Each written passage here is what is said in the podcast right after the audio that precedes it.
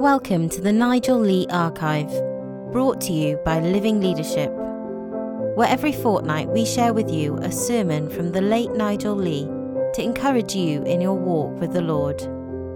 Here's today's message.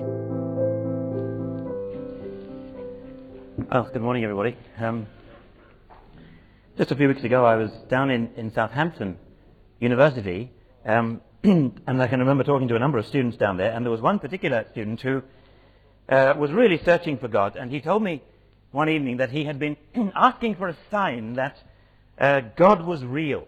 God, please give him a sign, and he would then uh, believe in, in God. And then he came back to me a couple of days later. He said, I've got to tell you.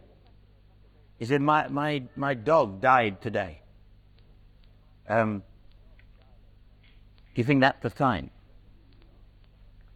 Uh, apparently, this was a very special dog um, to him, and, and he believed that God was really trying to communicate with him through the death of this poor dog. And I started immediately throwing buckets of cold water on, on this. I said, well, you know, dogs do die. It's a natural thing. I mean, it happens all the time. Dogs sometimes die. And I mean, it would be great if the dog had come back to life again. That might be something a little bit more significant. But, but no, he wanted to tell me that it was a very unusual death because the dog had gone and jumped into the swimming pool and apparently drowned itself. Apparently quite deliberately. I, I couldn't quite understand this. And I was trying to persuade no, no, this is probably not what you think, you see.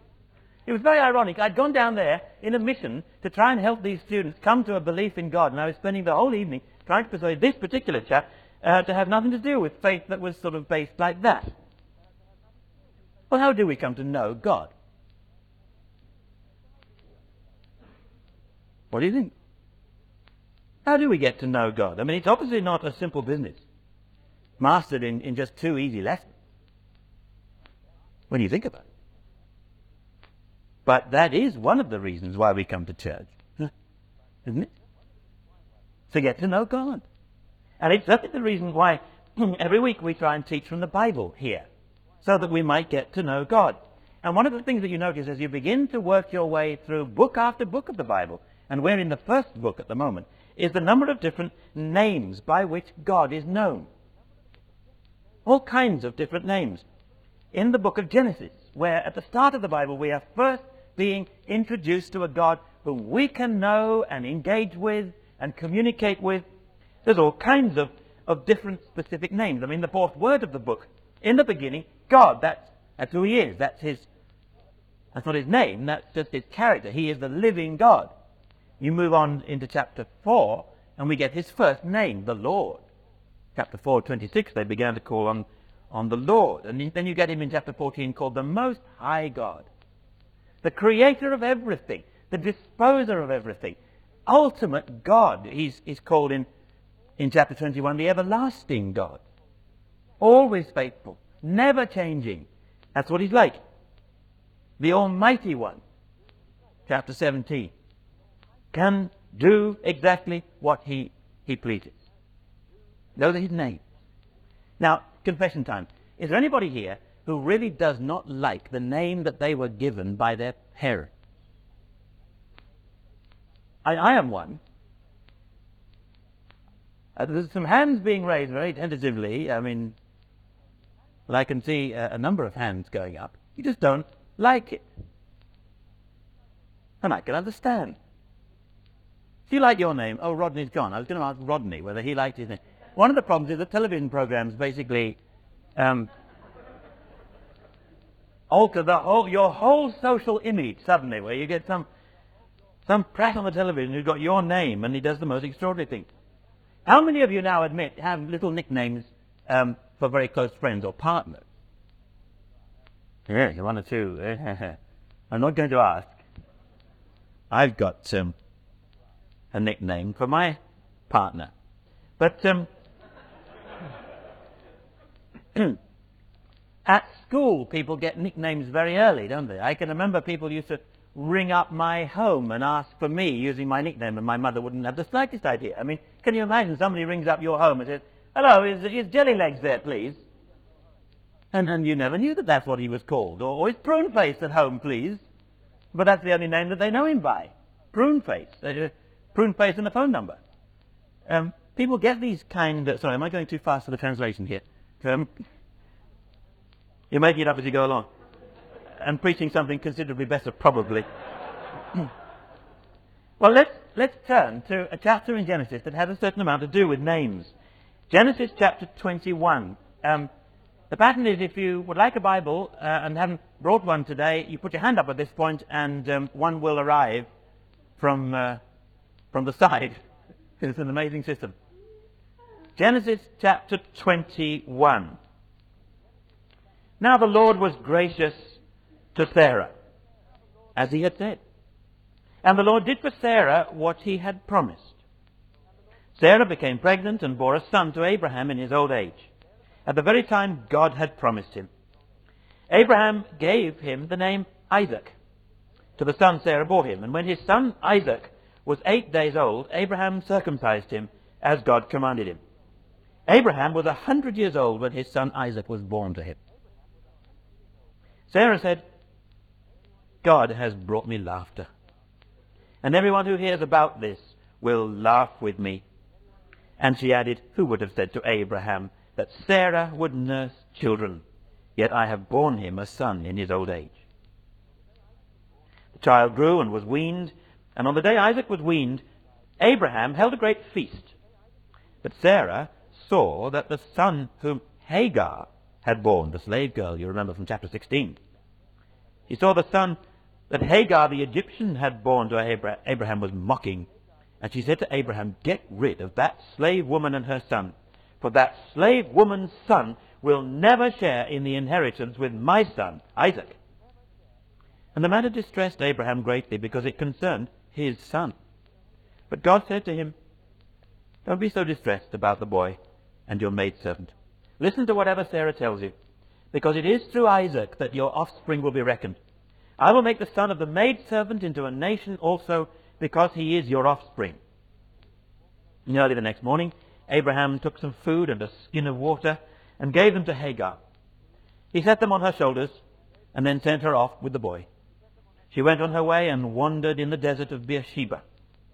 When the water in the skin was gone, she put the boy under one of the bushes and then she went off and sat down nearby about a bow shot away, for she thought, I cannot watch the boy die. And as she sat there nearby, she began to sob. God heard the boy crying. And the angel of God called to Hagar from heaven and said to her, What is the matter, Hagar? Do not be afraid.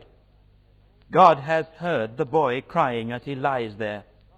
Lift the boy up and take him by the hand for I will make him into a great nation. Then God opened her eyes, and she saw a well of water.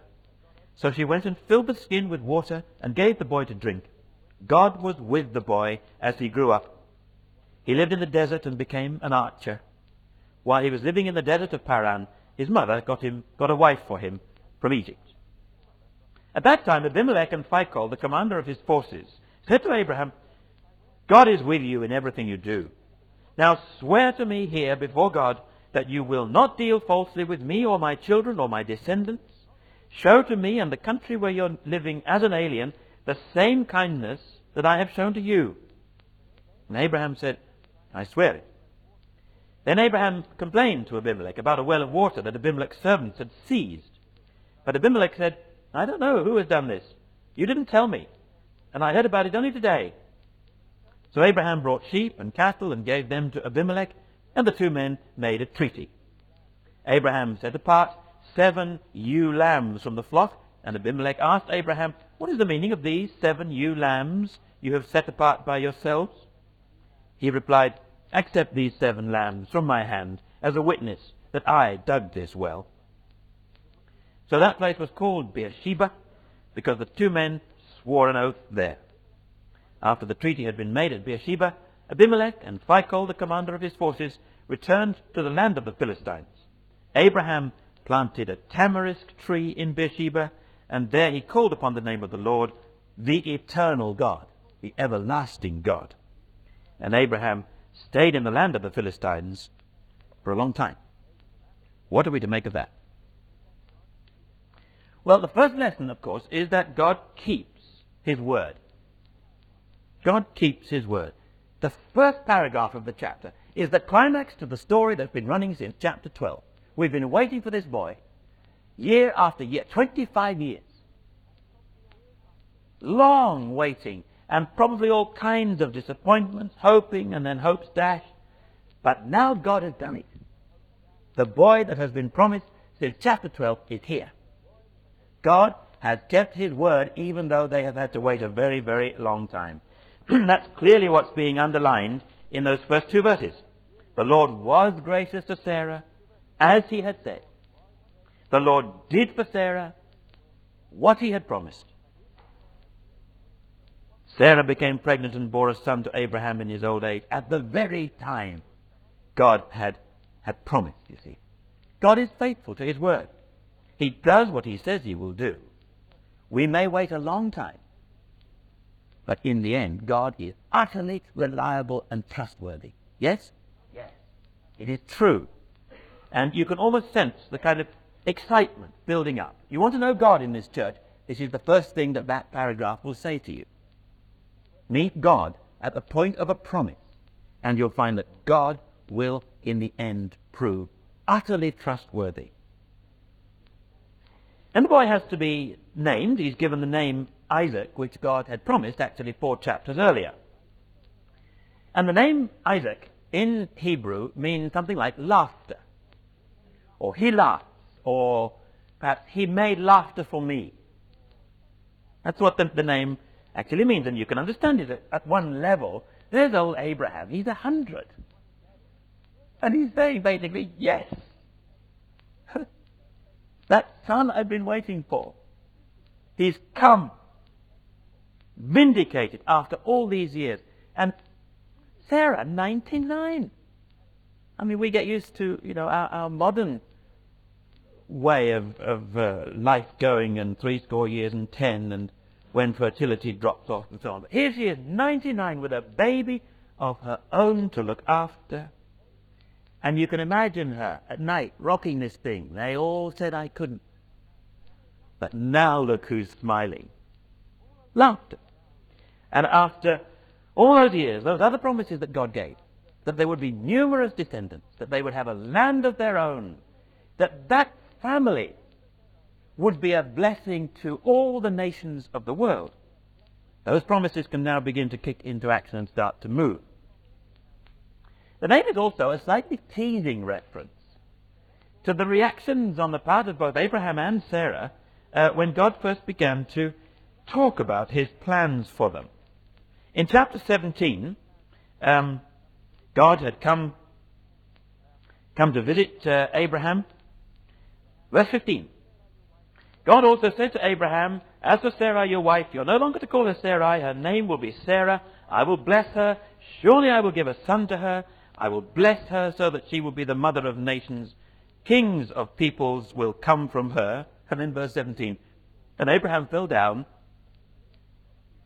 and he laughed. Can you imagine? He got right down on his, on his hands where God couldn't quite see his face and went like this. He laughed at the very idea I mean, Sarah, gorgeous when he married her, but she's getting on a bit. Gonna have a son. Oh, yes, says God. Sarah, will Sarah bear a child at the age of 90? Abraham said to God, if only Ishmael might live under your blessing. And God said, oh, yes, your wife Sarah will bear you a son, and you will call, it, call his name Isaac. Get a very similar reaction over in chapter 18. The Lord said, I will surely return to you about this time next year, and Sarah your wife will have a son. Now, Sarah was listening at the entrance to the tent, which was behind him. She was kind of eavesdropping on this conversation between Abraham and the Lord. Abraham and Sarah were already old. Well, that's, a kind way of putting it. And well advanced in years. And Sarah was past the age of childbearing, so Sarah laughed to herself as she thought, what flattery. After I am worn out, and my master is old, will I now have this pleasure? God's done it. You must call his name Isaac. You laughed, didn't you? But is anything too hard for the Lord? You see what's happening? God is saying, I want to be part of your family history. I want the names that you give to your children to reflect something about my involvement in your family. So that whenever you think Isaac, whenever you call him in from tea, whenever you watch him growing up, when eventually you see him get married, you'll know that I've been part of your family story. I am the God who brings laughter, brings joy after sorrow, and after long waiting, and after pain. God is a God who can give you laughter. That's what the name means. There is to be joy in our, in our own private story and in our family story. We see what God does for us. Some of you looking at very puzzled at me. But it is true. And, and sometimes when we look back over what God has done, then the smile comes to our face. Don Franks is writing a history of the church. It goes back till the early days of his own involvement in about the 1830s. He follow the whole story right through. And uh, one of the things that we're going to see when eventually this, um, this thing comes out, they'll make a film of it probably. Kate Winslet and, and what's his name, Thingamy Bob? Who's going to play your part, Don? One of the things you'll see is, is the, the way in which God has worked in the church, his story, and the joy and the happiness that God can bring in people's lives. God is a God of rescue and laughter and joy. That's the story that needs bringing out. That comes out in this chapter too. Then between verses 8 and 21, we begin to face some of the deeper problems that the arrival of children can pose. And we're not, uh, some of you now are now grinning. Eh, we're not talking now just about the damage to your sleep patterns. You know, you feel half dead all day because you've been up half the night. Or you, you go to, to see the boss, and as you're sort of about to go into his office, you notice those little sick dribbles down your best suit. You finally shake hands with him, feeling like some leaky airline sick bag, simply because, you know, your kid just vomits on you all the time. Isn't it joyful? And we're not just talking about your home being a complete mess. That happens when, when children come. Or your babies refuse to eat the food that you're ready to give them every three or four hours. Oh, so ready. And they won't have it.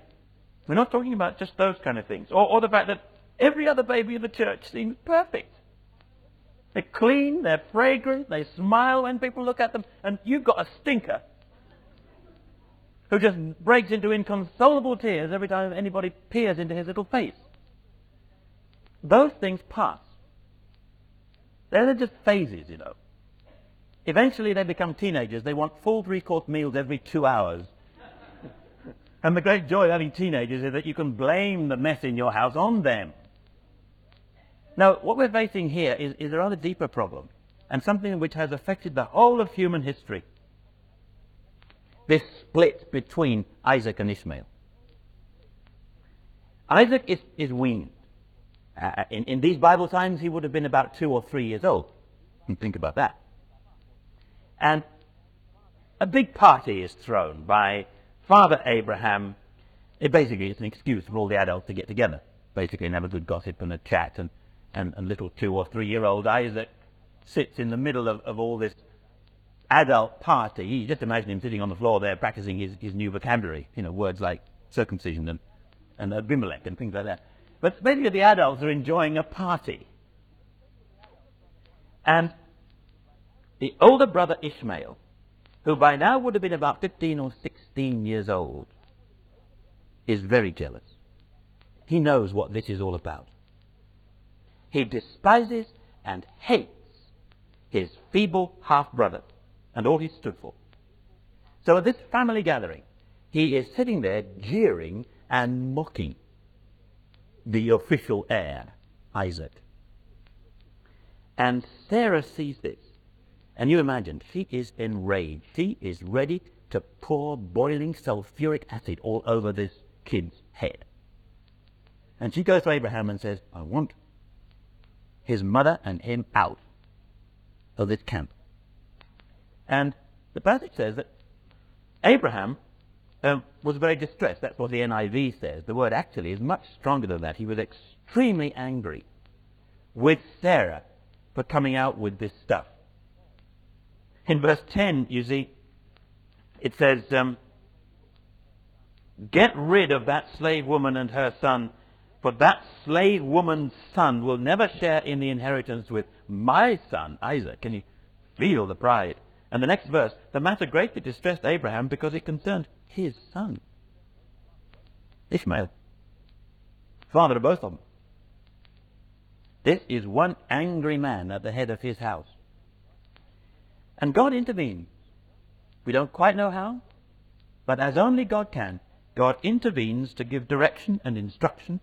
He says to Abraham, Let Hagar go. And Ishmael, It's all right. I'll look after them. So, I guess with real sadness, Abraham gives them as much food and water as they can carry and lets them go out into the desert. And for a few, verses, we follow them out into the desert. Beersheba was rough, inhospitable country. It was the northern end of the desert of Paran, which is was huge. It covers most of the Arabian Peninsula. And before long, they're lost. Their water's gone. They're dying of thirst. They're in a completely hopeless, pitiless place, staring death in the face. Now, what God like? God is a God of rescue. Even though the story of Ishmael is a bit of a branch line, it's a detour off main story of the family of the people of God. God is still kind. And God still keeps his word. The name Ishmael means God hears. God listens and hears. And the angel came and spoke to them. He repeated God's earlier unbreakable promises that uh, Ishmael was going to be all right. I'm watching. I've got promises to keep. You're going to be the father uh, of uh, great nations. And he opens um, his eyes to a nearby well. God can hear your cry. Something which, which is absolutely trustworthy and foundational for real, living, growing Christian faith. God can hear your cry. And God comes even to Ishmael after all that he's been, been doing and rescues him.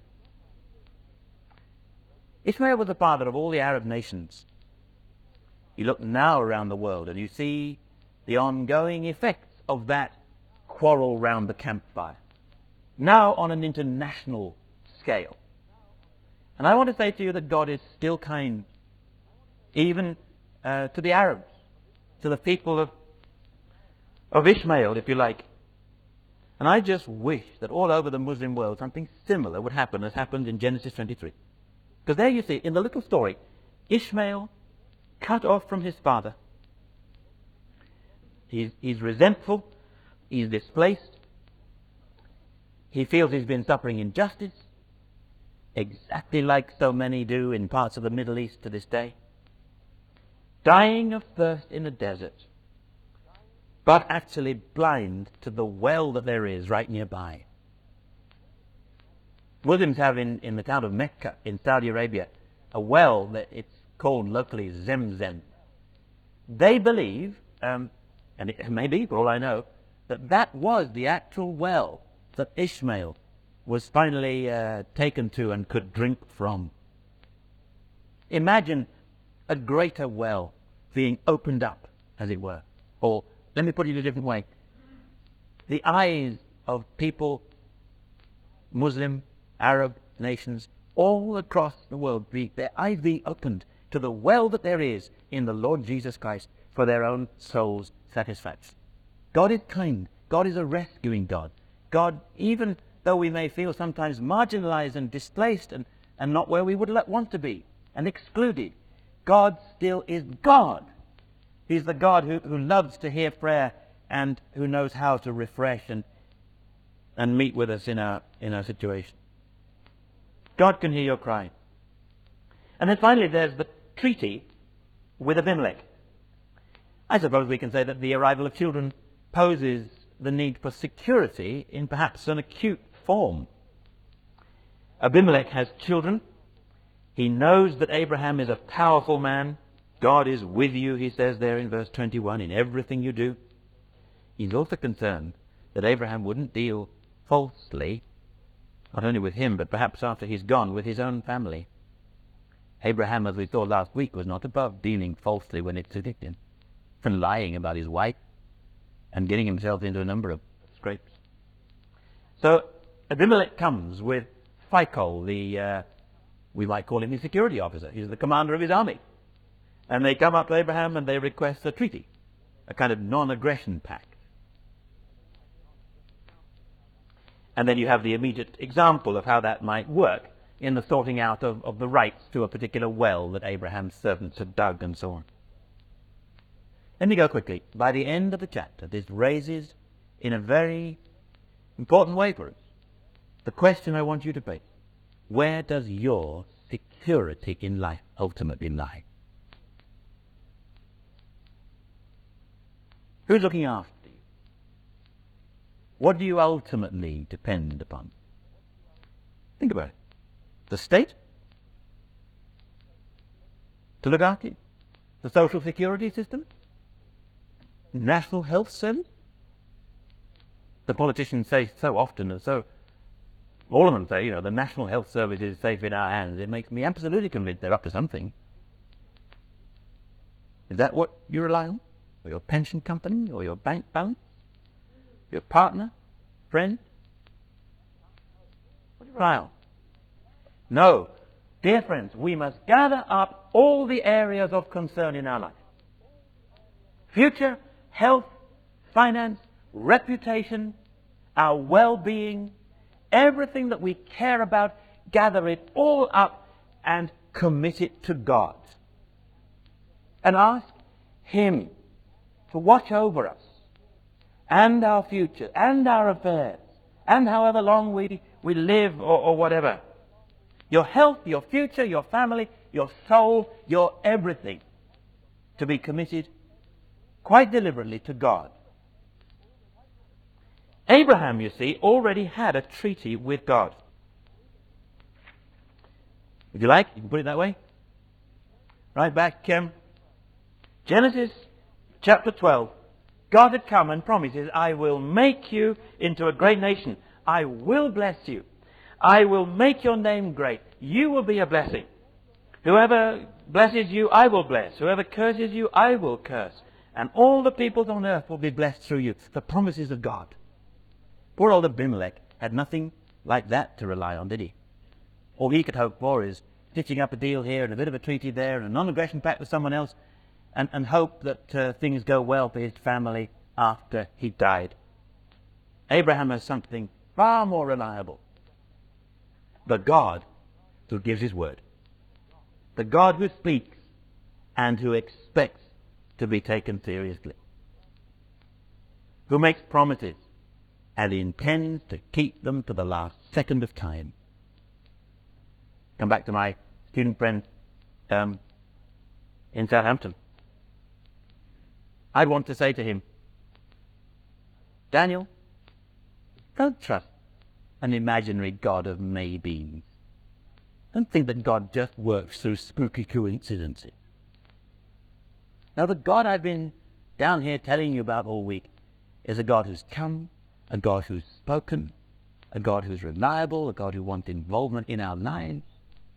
And one of the great things about God is that He He speaks and gives promises and keeps. True. That's what God is like. That's why we come here. God is is good. What a lovely way to end. Thank you, Paul and Karen. We're going to pray. You don't need to leave. We'll just pray. God our Father, we do thank you that you come into our families. You bring healing and restoration. You bring laughter. You bring hope. We thank you that you keep your word to us. Sometimes we're the ones that take a long time to listen. Sometimes you seem to work on a very long time scale. But you're a great God. Help us to know you better in the midst of the ordinary things of life. For your name's sake, Amen.